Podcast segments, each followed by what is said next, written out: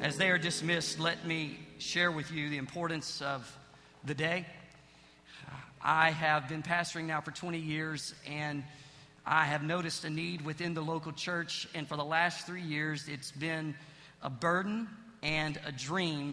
We have been given a vision, and that vision is that God would move us forward. When we say, okay, we're moving forward, we get an idea of present reality. That's where I am. And we sense through much prayer and pursuit of God where He'd like to take us. That's the vision reality. And then He helps us to build a pathway from where we are to where He would like us to be. We will advance in the pathways of worship and community, discipleship and outreach. Today is all about discipleship. There is a deep, stirring word in me for every one of us as followers of Christ. And it is going to be a word to you as parents, coaches, educators, influencers, and, and, let me sum up all of those different facets of influence as disciple makers.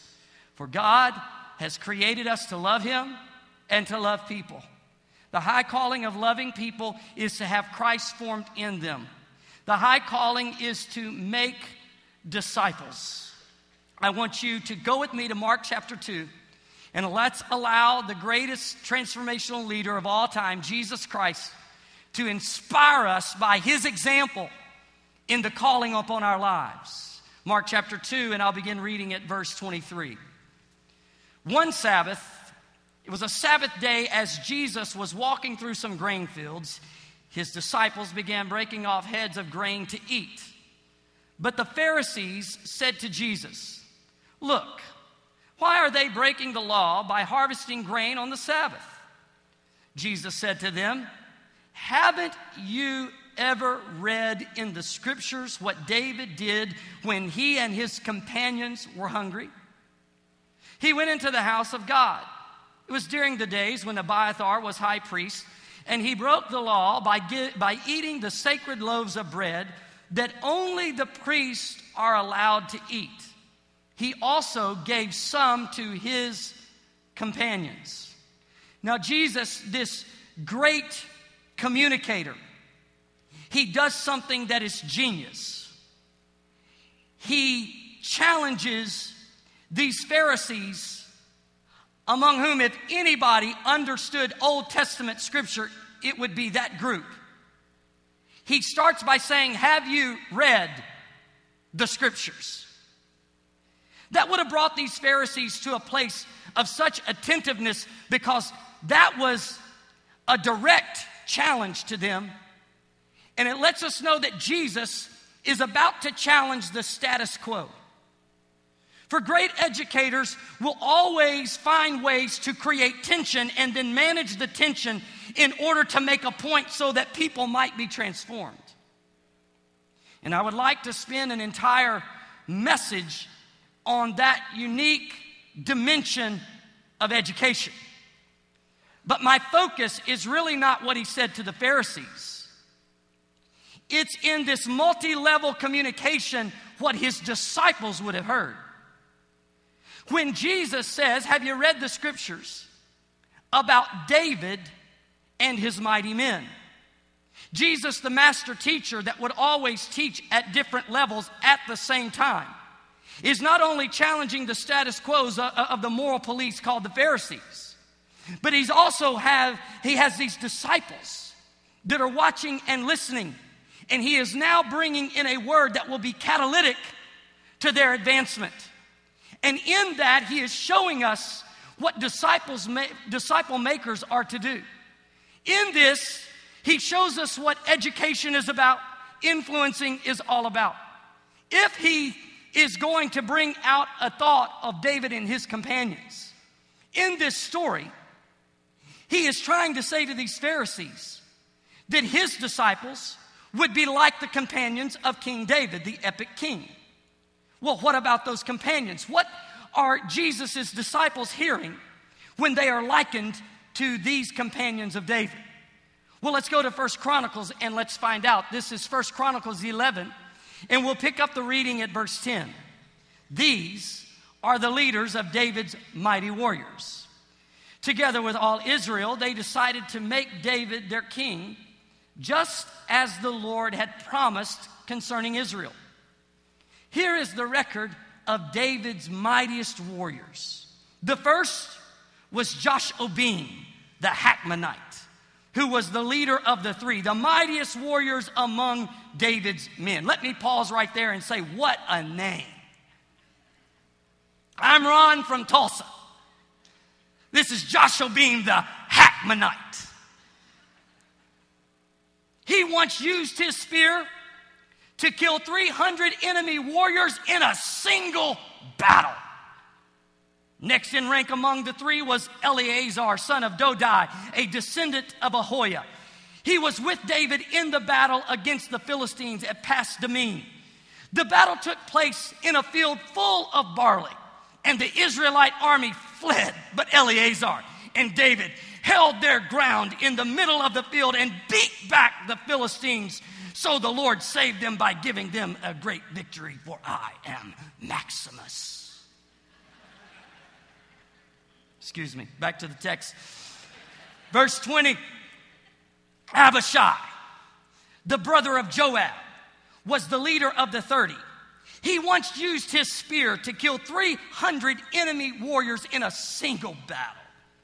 It was by such feats that he became as famous as the three Power Rangers. Abishai was the most famous of the 30 and was their commander, though he was not one of the three. Oh, I love verse 22.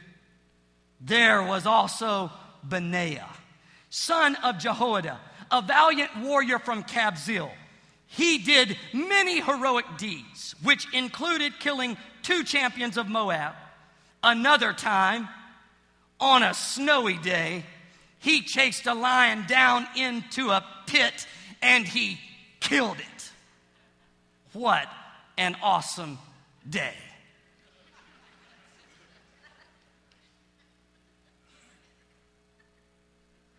Once armed with only a club, he killed an Egyptian warrior who was seven and a half feet tall. So that lets me know Benaiah and I were probably about the same size because when you're seven and a half feet tall, that's really tall to somebody like me.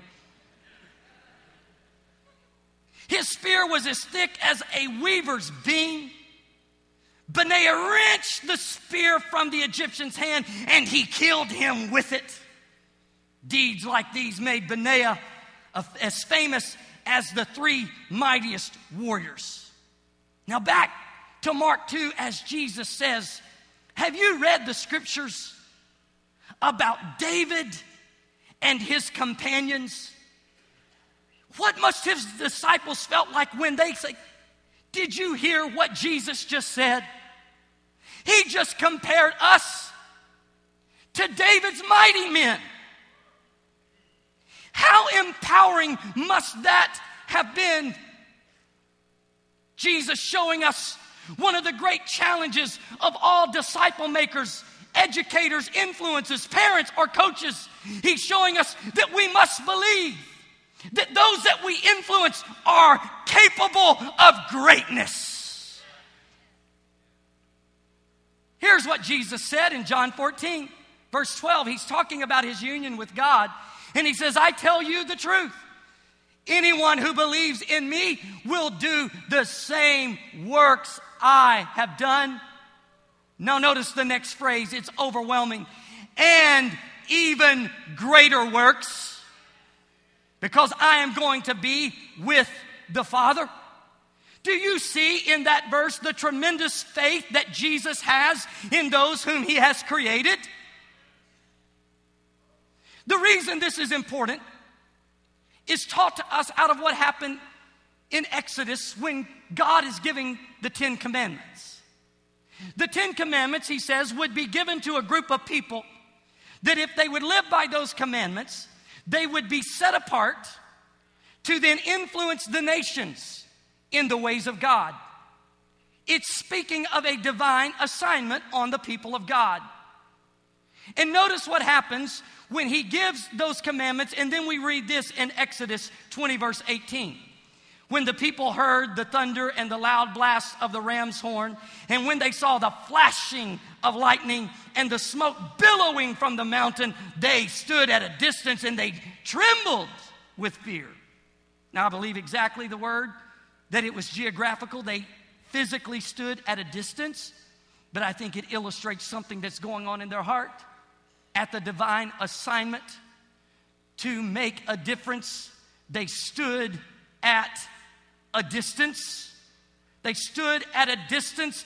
There is something within everyone because of the bent of sin that wants to keep us from the sacred calling. When God says to Moses at the burning bush, I have a divine assignment for you, Moses says, Who am I? When Gideon was threshing grain there in the wine vat, it would be like practicing your golf stroke in a closet. Just doesn't work. But he's there because he's afraid.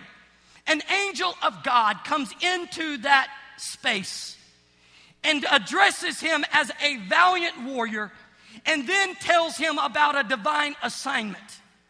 And Gideon responds by saying, I can't do that.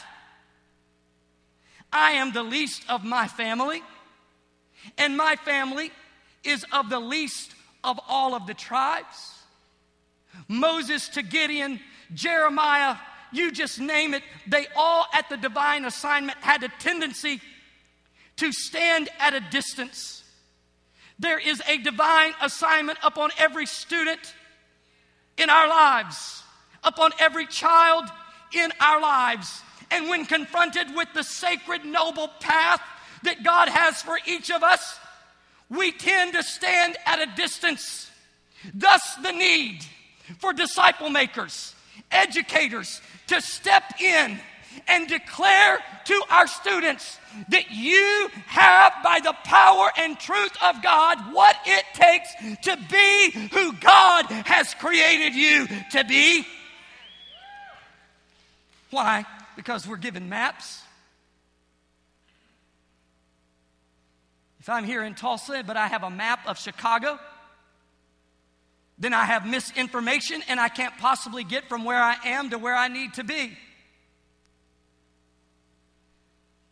We have students who have maps filled with information that defines them by a test score, what someone has said about them, something they have done, or something someone has done to them that fills their minds with misinformation, and as a result, they misinterpret the future. The gift of tomorrow is misinterpreted and then missed altogether. As students stand at a distance, not feeling equal or able to fulfill the divine assignment.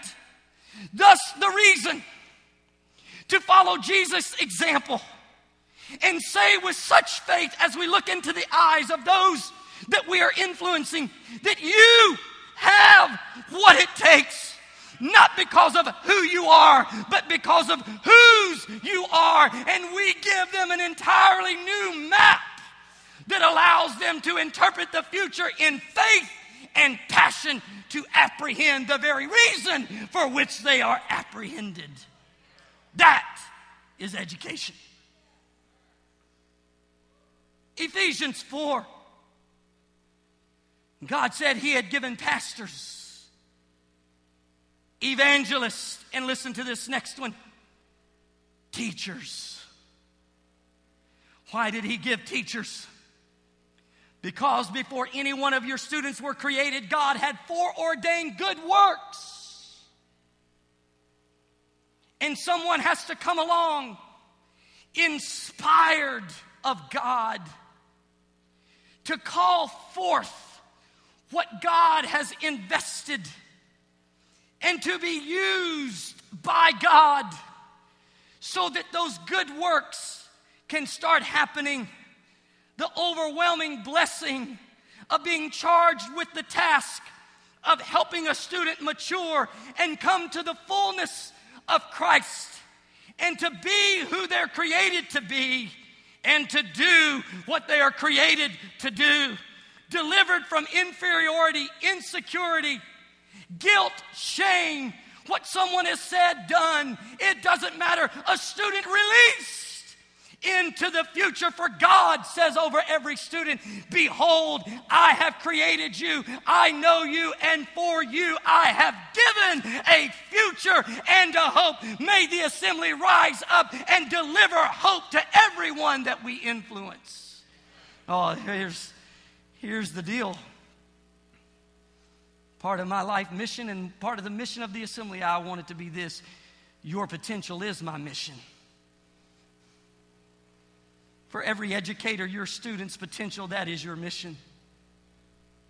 For I'm not just to teach curriculum, I'm teaching students. I said to the early service when I first started lead pastoring and preaching over 20 years ago, with great fear, I walked to the platform every Sunday, 23 years old, preaching to people of all, preaching to the very people that kept me in the nursery. That's intimidating. And I would walk off of the platform at the end of the day. And when I was able to communicate the content, I would say, Thank you, Jesus. I was able to get the message out in some clear, strategic impact. For when I would receive a message I'm receiving it from the Lord who is perfect, and I'm hearing it from Him, and it builds in my heart with such perfection. But then when it would come through me, and when it comes through me, it's so far from the way I hear it. And I would often leave the platform going, God, that did not come out the way you gave it to me. Lord, I'm going to be the key to this church not growing if that keeps happening. And the Lord had to deal with me deeply that I wasn't just out there delivering a message, I was out there influencing people. And it's not just the body of information, it's not just content that I'm trying to hash out to you, it's you. Somehow, in the sovereignty of God, you have walked into this room today. And so I'm just not up here saying, okay, I'm moving from this point to this point. Thank you, Jesus. That seemed to go okay. Help me to get through this one now. Oh, hallelujah. God. I'm watching you as I am talking, hoping that a light is coming on, hoping that a connection is being made because the teacher hadn't taught until the student has learned. And it's not about just getting out information, it is about the transformational power of God as He worked through a clay vessel. I am not just teaching curriculum, I am teaching people. When the quarterback drops back to pass, he doesn't pass the ball and turn around and go back to the huddle and say, My job's done. No, he's watching to see if the receiver catches the ball. Because success is not just throwing the pass, it's when the receiver also catches the ball. Success is when the light is coming on with our followers and they're starting to believe that they can be who God has created them to be. Oh, thank God for the high calling of disciple making, educating, influencing. I want you to watch a presentation, and may it bring us to a point of commitment as influencers. Will you watch this?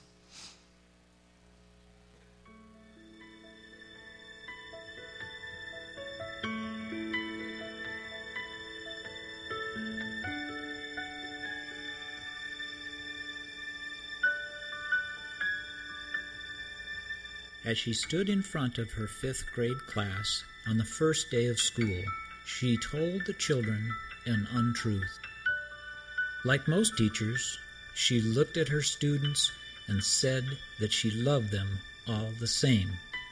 However, that was impossible because there in the front row, slumped in his seat, was a little boy named Teddy Stallard.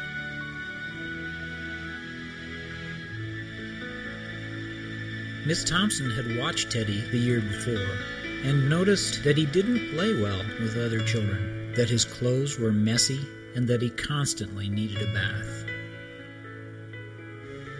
And Teddy could be unpleasant.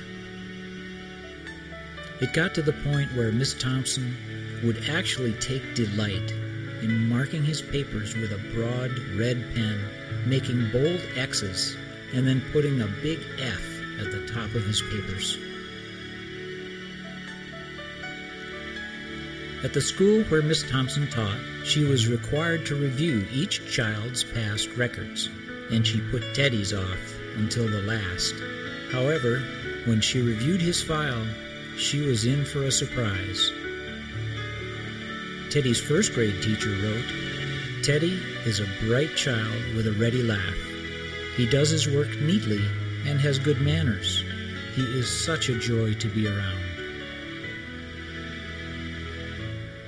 His second grade teacher wrote, Teddy is an excellent student, well liked by his classmates, but he is troubled because his mother has a terminal illness, and life at home must be a struggle. His third grade teacher wrote, His mother's death has been hard on him. He tries to do his best, but his father doesn't show much interest, and his home life will soon affect him if some steps aren't taken. Teddy's fourth grade teacher wrote, Teddy is withdrawn and doesn't show much interest in school. He doesn't have many friends, and he sometimes sleeps in class. By now, Miss Thompson realized the problem, and she was ashamed of herself. She felt even worse when her students brought her Christmas presents wrapped in beautiful ribbons and bright paper, except for Teddy's. His present was clumsily wrapped in heavy brown paper that he got from a grocery bag. Miss Thompson took pains to open it in the middle of the other presents. Some of the students started to laugh when she found a rhinestone bracelet with some of the stones missing, and a bottle that was one quarter full of perfume. But she stifled the children's laughter when she exclaimed how pretty the bracelet was, putting it on, and dabbing some of the perfume on her wrist. Teddy Stallard stayed after school that day, just long enough to say, Miss Thompson, today you smell just like my mom used to. After the children left, she cried for at least an hour. On that very day, she quit teaching reading, writing, and arithmetic. Instead, she began to teach children. Miss Thompson paid particular attention to Teddy. As she worked with him, his mind began to come alive. The more she encouraged him, the faster he responded. By the end of the year, Teddy had become one of the smartest children in the class. And, despite her lie that she would love all the children the same, Teddy became one of her teacher's pets. A year later, she found a note under her door from Teddy telling her that she was the best teacher he'd ever had in his whole life. Six years went by before she got another note from Teddy.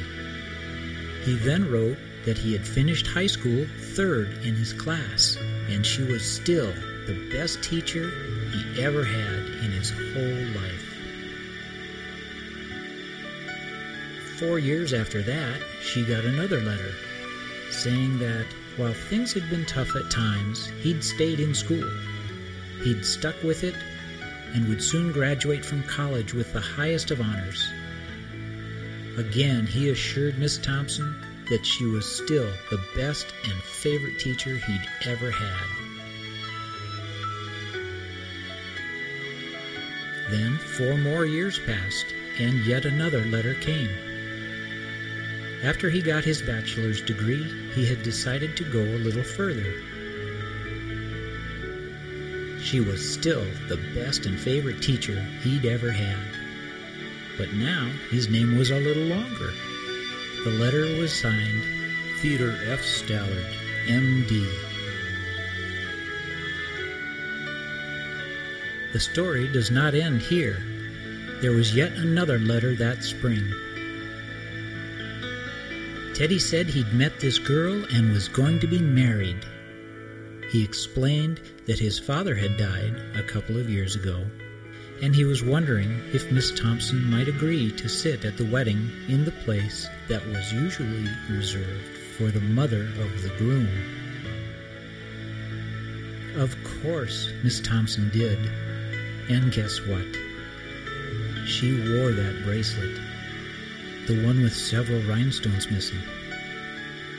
Moreover, she made sure she was wearing the perfume that Teddy remembered his mother wearing on their last Christmas together. They hugged each other, and Dr. Stallard whispered in Miss Thompson's ear, Thank you for believing in me. Thank you so much for making me feel important and showing me that I could make a difference. Miss Thompson, with tears in her eyes, whispered back. She said, Teddy, you have it all wrong.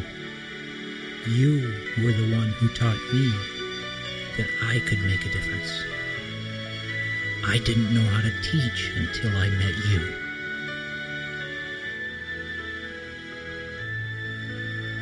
You can never tell what type of impact you may have on another's life by your actions or lack of action. Please consider this fact in your venture through life and just try to make a difference in someone else's life today. It seems that in Mark 2, Jesus captured a moment and he created a place where the kingdom could happen. What, I, what do I mean by that? As educators, I think that's what we're doing. I think we're trying to take our time and our responsibilities, our assignments, the space we're given, and we're trying to transform it into a place where the kingdom could happen in the student's heart. In Mark 2, the Pharisees confront Jesus about a Sabbath regulation. But watch, Jesus takes the time, that time, that moment, and transforms it into where the kingdom could happen in the hearts of his disciples as he responds to the Pharisees with a story that would allow them to realize how he saw them and the strong faith he had in their potential, that he would liken them to these great, mighty men. How empowering There's a great man in this church. His name is Pastor Brummett. His son, one of his sons, is Jim. He's a pastor in Colorado. But years ago, he was my youth pastor. And he was a master at taking time and space and turning it into a place where the kingdom could happen. One time, he invited me on a camping trip, and in the dark of night, we were playing this game where people were trying to find us. And Jim Brummett took me and he said, Let's climb in the top of this tree. They'll never find us. And so we did. We were having a lot of fun and laughing our heads off at just all kinds of things, but knowing no one would ever find us, he then took that moment and he transformed it to where the kingdom started happening in my heart. And he spoke words to me about me he saw something in me I didn't see in myself. And something broke through, something was unleashed in my spirit because somebody created a place where the kingdom could happen. What we're trying to do with every day, with every opportunity, in every classroom, and every interaction is saying, God, I might be holding a conversation and teaching history, but yet at another level, let it be releasing and let it take the lid off of a student's life. I might be talking about chemistry, but Lord, let somehow there be an influence about potential. Lord, let my mission be the potential of those that I'm influencing. I want to ask every school administrator to stand, if you will, every school administrator. And I want to specifically recognize Dan Giddens, the superintendent of Summit Christian Academy. All the other administrators, would you stand? And then let me ask every teacher to stand. Everybody, those of you standing, remain standing. And now, all teachers, if you have a role of teaching, a role in education, I want you to stand. And it would just be such an honor to me to pray for you, but I think we could all focus better. Would you be so kind to step out to the nearest aisle and just come forward and let me pray with you? Just step out and, and walk forward. And, church, can we show our love and support to this incredible number of people that are here today?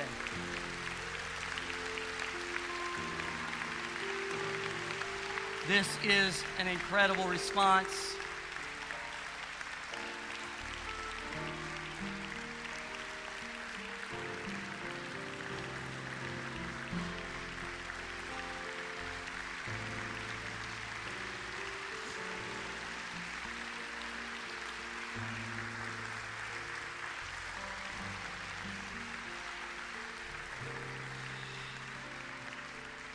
Quite honestly, in some ways and in some cases, you're going to have more time with students than their own parents. And you are a shaping influence.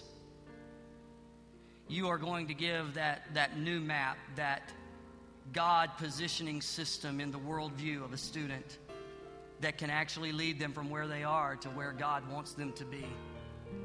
Whatever the topic, whatever the class, Yet the highest calling is to recognize and call forth that greatness, that noble calling. And every student will tend to stand at a distance. That's just the bent of sin in us, but we get to show them the remedy for that fallen condition and then just take the lid off of a life and watch what will happen. My greatest goal as a leader is that someday there would be a legacy of Jashobeams, Eleazar, Abishai's, Benaiah's, who by my influence felt like they could do things through the help of God. I'm up here today because Jim Brummett believed in me. My teacher. I want to pray for you. Holy Spirit, I thank you for every man and woman standing here.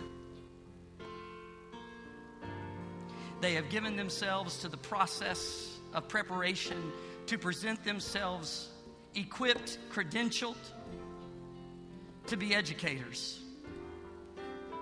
But Lord, it's more than degrees, it's a calling, a holy calling one that we take with such seriousness and excitement that we get to speak into the heart and shape the thinking of disciples. Lord, not only what we say, but how we say it. May we say it and show it. May we communicate. Not just, Lord, giving a curriculum, but teaching students. We just pray for your help, your enablement, your empowerment to be difference makers. I pray for every one of these influencers. Just your strength and your wisdom. If they find a story in their classroom, like the story we saw on the screen, may there be sensitivity, wisdom, and then may they be a cheerleader to help a kid be released into a God ordained life. I pray, God, for this to be the best year ever. I pray your blessings upon every day, upon every moment, upon every class, upon every lecture, upon every interaction. May they turn the classroom into a place where the kingdom can happen. In Jesus' name, we pray. And everyone said, Amen.